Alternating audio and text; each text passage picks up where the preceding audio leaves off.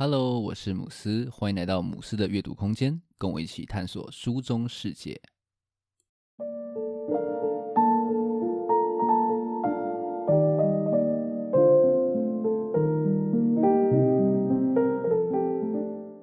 今天是我们节目的第五十集哦，哇，那这应该是节目一个非常大的里程碑啊！那非常感谢每一个收听过这个节目的大家。那有一些话我们留到节目的最后再来说，让我们先回到书籍介绍的部分。在四十集的时候呢，我曾经预告过说，第五十集我要来介绍《枪炮、病菌与钢铁》这本我非常喜欢，然后影响我非常大的经典。好，那话不多说，我们马上开始今天的介绍吧。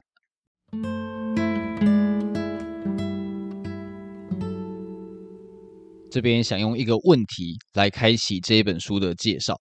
你有没有想过说，为什么当初是哥伦布发现新大陆，而不是美洲的原住民跨海去发现欧洲？又或者是可以这样子问哦，为什么当初越过大洋进行杀戮、征服还有灭绝的，不是美洲、非洲或者是澳洲的土著，而是欧洲人还有亚洲人呢？这本《枪炮、病菌与钢铁》。就是想要解答这样子一个非常困难的大哉问哦。作者 Jerry Diamond 是美国国家的科学院士，他可以说是一个非常厉害的通才哦，在人类学啊、生物学、语言学还有遗传学这些领域都有非常厉害的研究还有见解。他甚至被誉为说呢，是我们这个时代的达尔文。那会促使他开始想要去解答这个问题的原因是，他在一九七二年的时候，曾经到新几内亚去做鸟类的研究。在那个时候呢，他被当地的原住民雅利问了这样子的一个问题：为什么是白人制造出这么多的货物再运来这里？那为什么我们黑人没有搞出过什么名堂？这个问题看似简单哦，但是却是非常的一针见血。可以说是直接问到了啊，Jerry Diamond 他的内心里面。那在被问这个问题的二十五年之后，他选择用这本书来作为他的答案。呃，上面提到的这些问题呢，Jerry Diamond 认为说可以简单的用一句话来描述，就是为何各大洲的人文发展速率的差距会这么这么的大？一种常见的说法是说啊，这是因为族群间有所谓的生物差异。简单的说啊，就是比方说美洲的印第安人，又或者是澳洲的土著，他的基因就是比较差的，比较不 OK 的，所以才会导致这样子后来的落后。但是 Jerry Diamond 非常不认同这种种族决定论这样子的一个说法，因此呢，他在这本书当中，他希望可以提出一个可信、详尽的解释，让大家是可以信服的。不然啊，就会可能还有很多人就是会因此觉得呃，对这个问题感到疑惑，甚至会觉得说，诶，那、啊、说不定其实种族决定论它是对的哦，只是因为就是啊，大家都政治正确嘛，所以呢都不敢讲。好，那 Jerry Diamond 他的解答是什么呢？那这边直接破梗哦，我们可以简单的用书中的这句话来总结：各族群的历史，它会依循着不同的轨迹去开展。那这是因为环境的差异所造成的，而不是生物的差异。为什么他会这么说呢？那就让我们先从西方征服的静音开始谈起。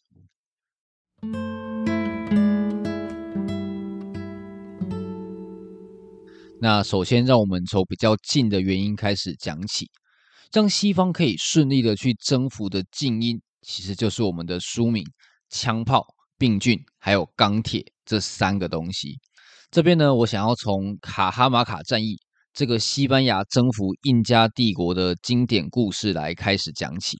想知道这一场战事的细节，可以去参考维基百科的叙述哦。那连结我会把它放在资讯栏，这边就简单的来描述一下。有一支由皮萨罗所领导的西班牙人的小部队，在和印加帝国的君主阿塔花普接触的短短几分钟之内。就把他给俘虏了哦。那从此之后呢，伟大的印加帝国就慢慢的走向了灭亡之路。那为什么西班牙人仅仅靠着不到两百人的兵力，就杀掉了数千名的土著，而且呢，可以说是一兵未损？最直接简单的原因就是他们的武器有非常大的差距。拥有枪炮、还有铁制武器跟盔甲的西班牙人，当然是比只有棍棒，还有就是肉盾的印加士兵还要有优势非常的多。另外，马匹也是一个原因哦。西班牙的骑兵可以说是居高临下，因此可以轻松的把这些印第安人就是踩在脚下面。那我们把时光稍微往前推一点，还有另外一个因素也非常的重要，就是病菌。其实那个时候呢，阿塔花普还有他的大军之所以会在卡哈马卡这个地方，是因为他们是内战获胜的一方。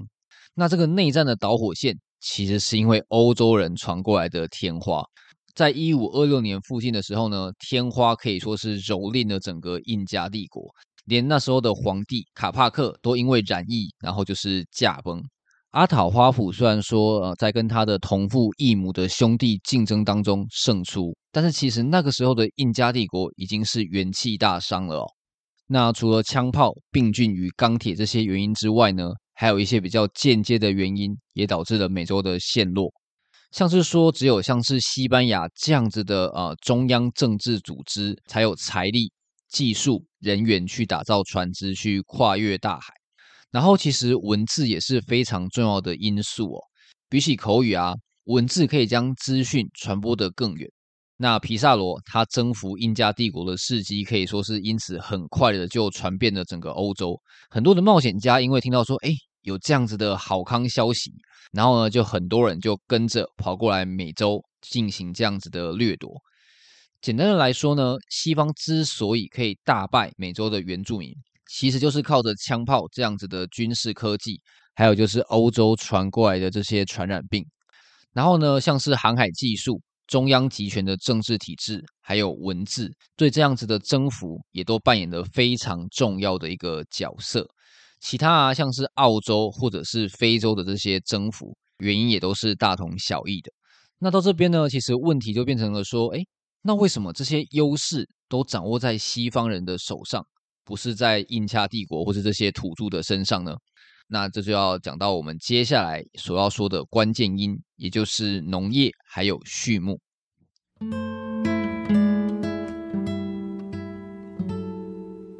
Jerry Diamond 认为说呢，我们前面所提到的枪炮、病菌还有钢铁这些静音的关键，是来自于农业还有畜牧的发展。那在这个段落，我会将书中所提到农业还有畜牧的发展所产生的影响整理成下面五项。那这边就让我们一个一个来谈哦。首先，第一项影响是人类获得了更多的卡路里。农业还有畜牧它的发展最直接的影响就是说，我们的人类啊，它的粮食变多了，所以就可以养活更多更多的人。其实，大部分的野生动植物都是不能够变成我们人类的食物的哦。难吃就算了，说不定还有毒。所以农业还有畜牧，等于说是透过人类去选择可以食用的动植物，再大规模的去种植还有蓄养，所以效率当然是比采集狩猎还要好，非常的多。另外呢，人类所养的这些动物，还可以更进一步的去帮助农业去发展。比方说，其实牛粪就是很好的肥料，所以说动物的排泄物对农业来说，可以说是一个好棒棒的存在。另外啊，人类养的这些牲畜还可以帮忙去耕田。毕竟呢，你让牛去犁田，绝对比人啊在那边徒手挖还要有效率的非常的多。在农业还有畜牧这样相辅相成的状况下，人类获得了更多的粮食，造成人口就是暴增。第二个影响是人类开始定居。农业发展另外一个很重大的影响就是说，人类开始要定居下来去耕作。那这也导致说，人类他的生育间隔周期就变短了，也就是说呢，夫妻会变得更快去生下一个小孩。原因应该是不难理解啊，因为你在采集狩猎的群落当中，其实母亲是没有太多的余力去照顾这些行动不便的小小孩的，甚至某些狩猎的族群还必须要透过杀婴来降低人口。那如果你是农业的聚落，就没有这样子的困扰哦。所以夫妻呢，自然就更有意愿去做人，导致人口的密度就是大增。第三个影响是军事优势。上面我们提到的更多的卡路里还有定居，可以说是造就了农业族群有更大的军事优势，让他们可以就是暴打隔壁的采集狩猎邻居，因为农业群落他们的人口比较多嘛，那你人越多，打仗当然就越有利。大家都知道说，三个臭皮匠可以胜过一个诸葛亮嘛。那你三个农夫要暴打一个猎人，当然也是没问题的。另外还有很重要的一点是，牲畜是可以帮助你打仗的。除了说可以让人就是当骑兵，它还可以拿来运送物资。那这也让农业族群它的武力优势可以说是更加的明显。第四个影响是社会开始产生一些啊不从事生产的专家，像是国王啊或者是一些官僚，就是属于这个类型。那这是因为说农业的发展让人类的粮食生产更加的稳定，然后呢定居也让社会有更多的动机去储存多余的食物。在采集狩猎的时代啊，其实囤食物是没什么好处的哦，毕竟你根本就带不走嘛。那这样子储存的行为呢，也让这些所谓的专家可以透过像是征收啊这样的制度来生存。因此，农业的发展可以说是中央集权政治制度的滥觞啊。另外，像是呃全职的士兵，还有神职人员，或者是这种铸造刀剑、枪炮的技术工匠。也都是粮食大量成长之后才能够养活的职业。那这些专职人员也导致人类的文明还有科技可以快速的去发展。你想想看啊，要是仓颉整天要忙着去找食物养活自己的话，那他应该没有什么美国时间去创造所谓的文字啊。最后第五个影响是产生病菌，病菌可以说是农业还有畜牧的发展所产生的最重大影响之一。相信大家经过这一次 COVID-19 就是肆虐，对于病毒的生成还有传播，应该有更深的认识哦。那农业畜牧可以说是传染病的源头，像是这一次的肺炎就被怀疑说是从中国的华南市场的动物传给人类的。那人类历史上其实有非常多的传染病都是来自于人类自己所养的动物身上。另外啊，这样子定居还有群居的社会，也让病毒可以更方便。更快速的去传播。事实上，欧洲人他可以这么顺利的征服美洲，最关键的角色其实是病毒啊，它甚至比枪炮还要更厉害。事实上啊，呃，被传染病所杀死的美洲土著，比被枪炮所杀死的还要多，非常的多。印第安人因为他从来没有接触过这些很致命的病毒，等于是完全没有抵抗力，只能够呢就是被病毒虐杀。讲到这边，呃，农业还有畜牧所造成的后果，应该已经比较清楚了。因为农业还有畜牧它的发展，让人类开始可以囤积多余的粮食，这也让农业族群开始发展出这种中央集权的大政府。那文明还有科技也因此就是开始高速的去发展，最后就造成了我们上面所提到的枪炮、病菌还有钢铁这些近因。那为什么是欧亚大陆可以产生这样子成熟的农业还有畜牧业呢？那就让我们往下一个段落去前进。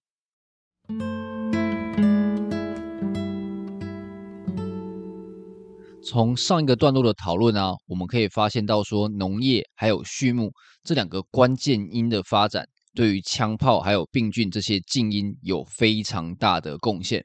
那问题就来了。为什么世界上不同地方的农业还有畜牧业的发展会有这么大的差异呢？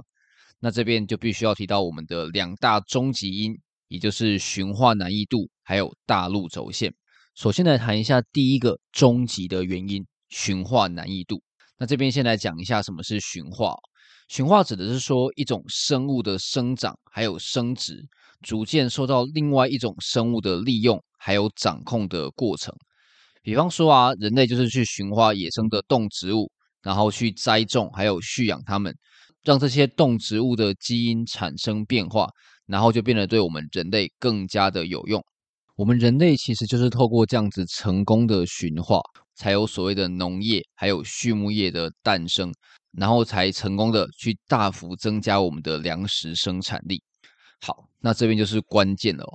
事实上啊，整个人类的历史上，有成功独立发展出这样子农业还有畜牧业的地方只有五个，分别是肥沃月湾、中国、中美、南美，还有美洲东部。其他很多地方其实千百年来一直都维持着采集还有狩猎的生活，那它当然也就没有机会发展出后面的枪炮、病菌还有钢铁。那为什么只有少数的这几个地方有能力去发展出农业还有畜牧业呢？Jerry Diamond 讲得很明白，因为他们得天独厚。这边先来讲一下植物，地理学家从几千种的野草当中找出了五十六种，他们称之为大地精华，也就是种子最大的作物。这五十六种的植物种子，其实它在地球上的分布是非常非常的不均匀的。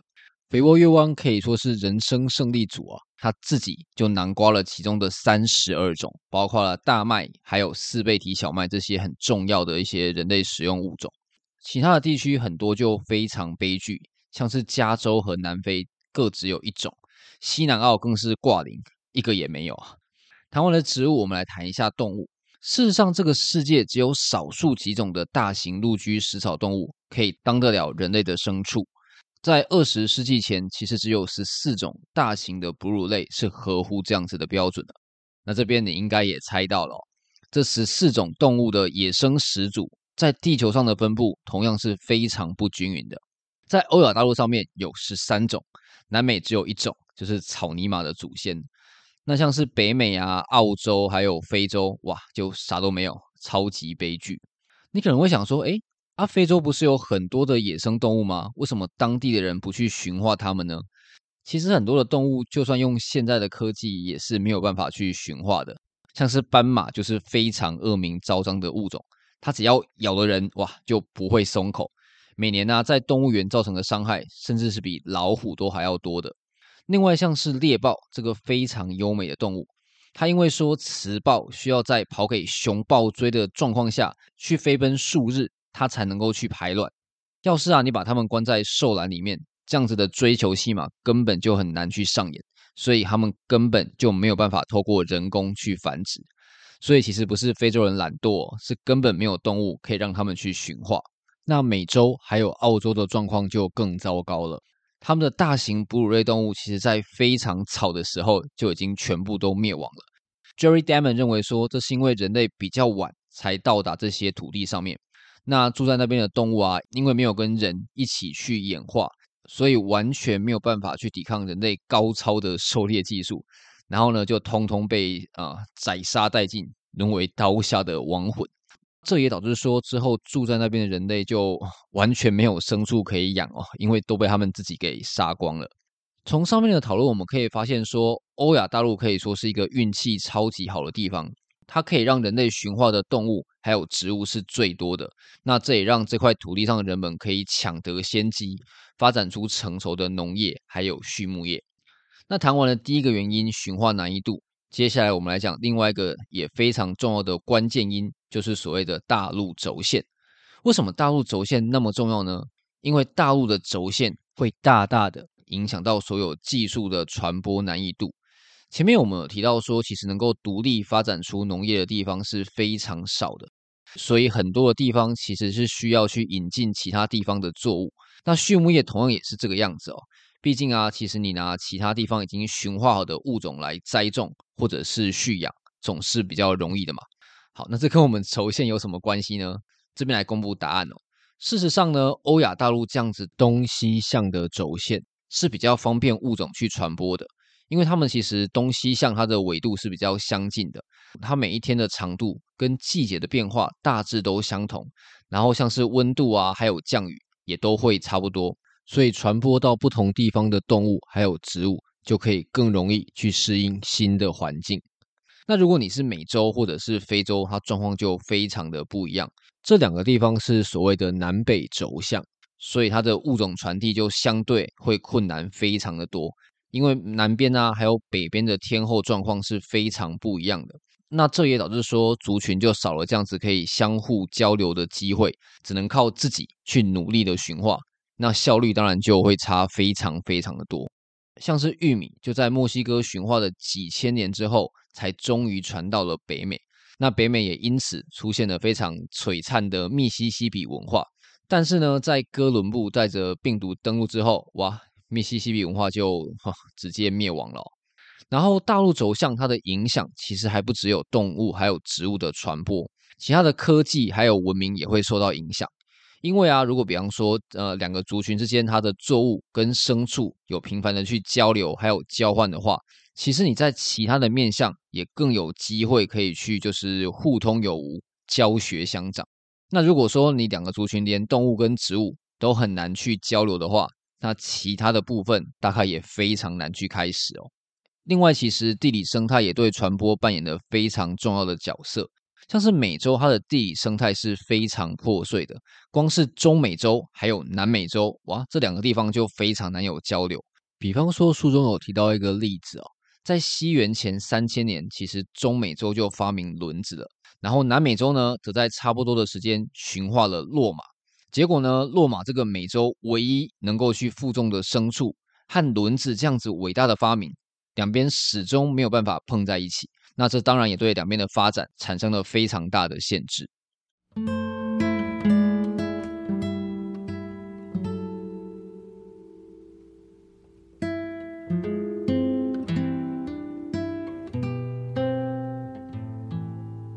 好，那最后这边来总结一下今天节目所介绍的内容。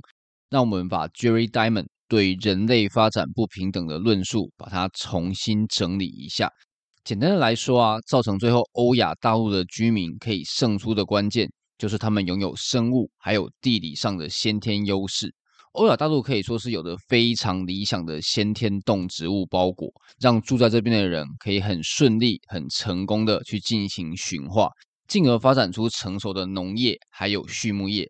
然后呢，他们东西向的轴线也让他们的动植物可以迅速的去在不同的地方传播。然后很多的文明跟科技的这些技术也可以很顺畅的去交流，这让他们最后发展出了这种中央集权的大政府，还有枪炮、病菌与钢铁这些东西，最后就可以非常顺利的去征服其他的地区。反观其他的地方啊，像是非洲或是美洲，不但可以说是先天不良，后天又失调哦。在先天上，他们既没有好的动物跟植物可以去驯化，导致说他们一开始的农业还有畜牧业的发展就落后了。然后他们的地理环境又害他们没有办法很顺畅的去互通有无。然后技术就没有办法非常快速的去相互交流，所以最后呢，它既没有发展出可以对抗枪炮还有钢铁的这些科技，也没有演化出可以对抗病菌的基因，这让他们在面对欧洲人的入侵的时候，只能够就是节节败退，直接被征服。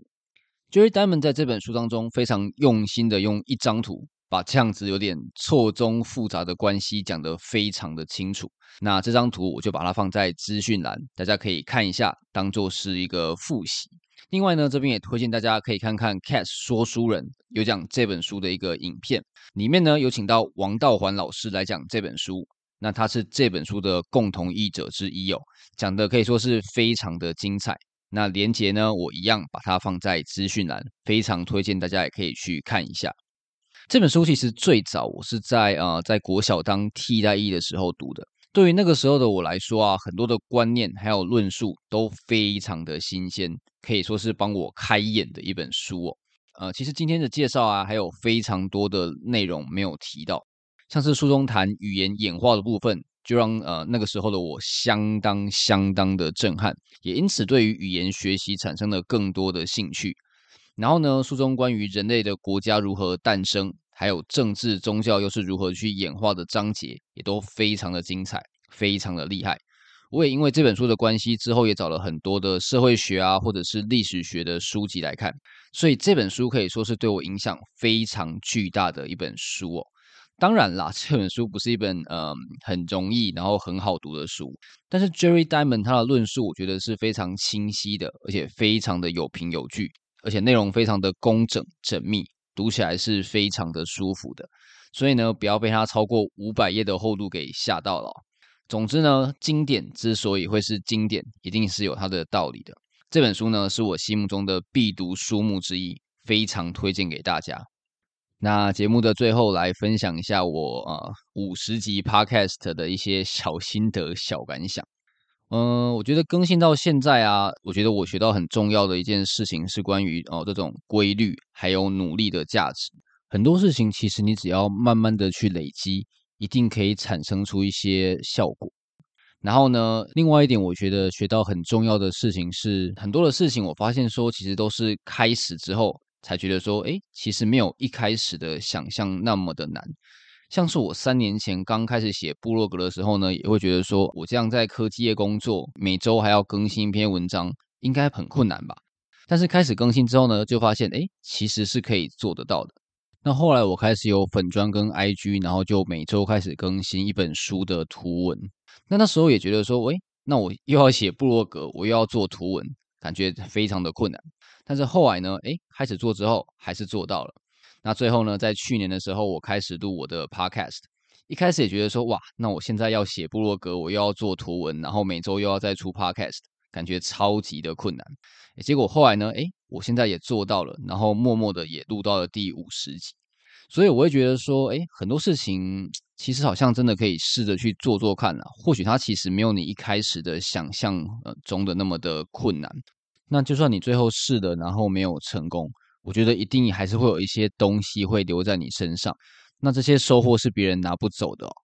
那最后当然也非常感谢每一个收听这个节目的人哦，然后也有一些人会呃就是私讯或者是寄信来鼓励我，或者是分享一些他们听到我内容的一些感想，那这都让我非常非常的感动哦，都是我可以继续更新下去的动力。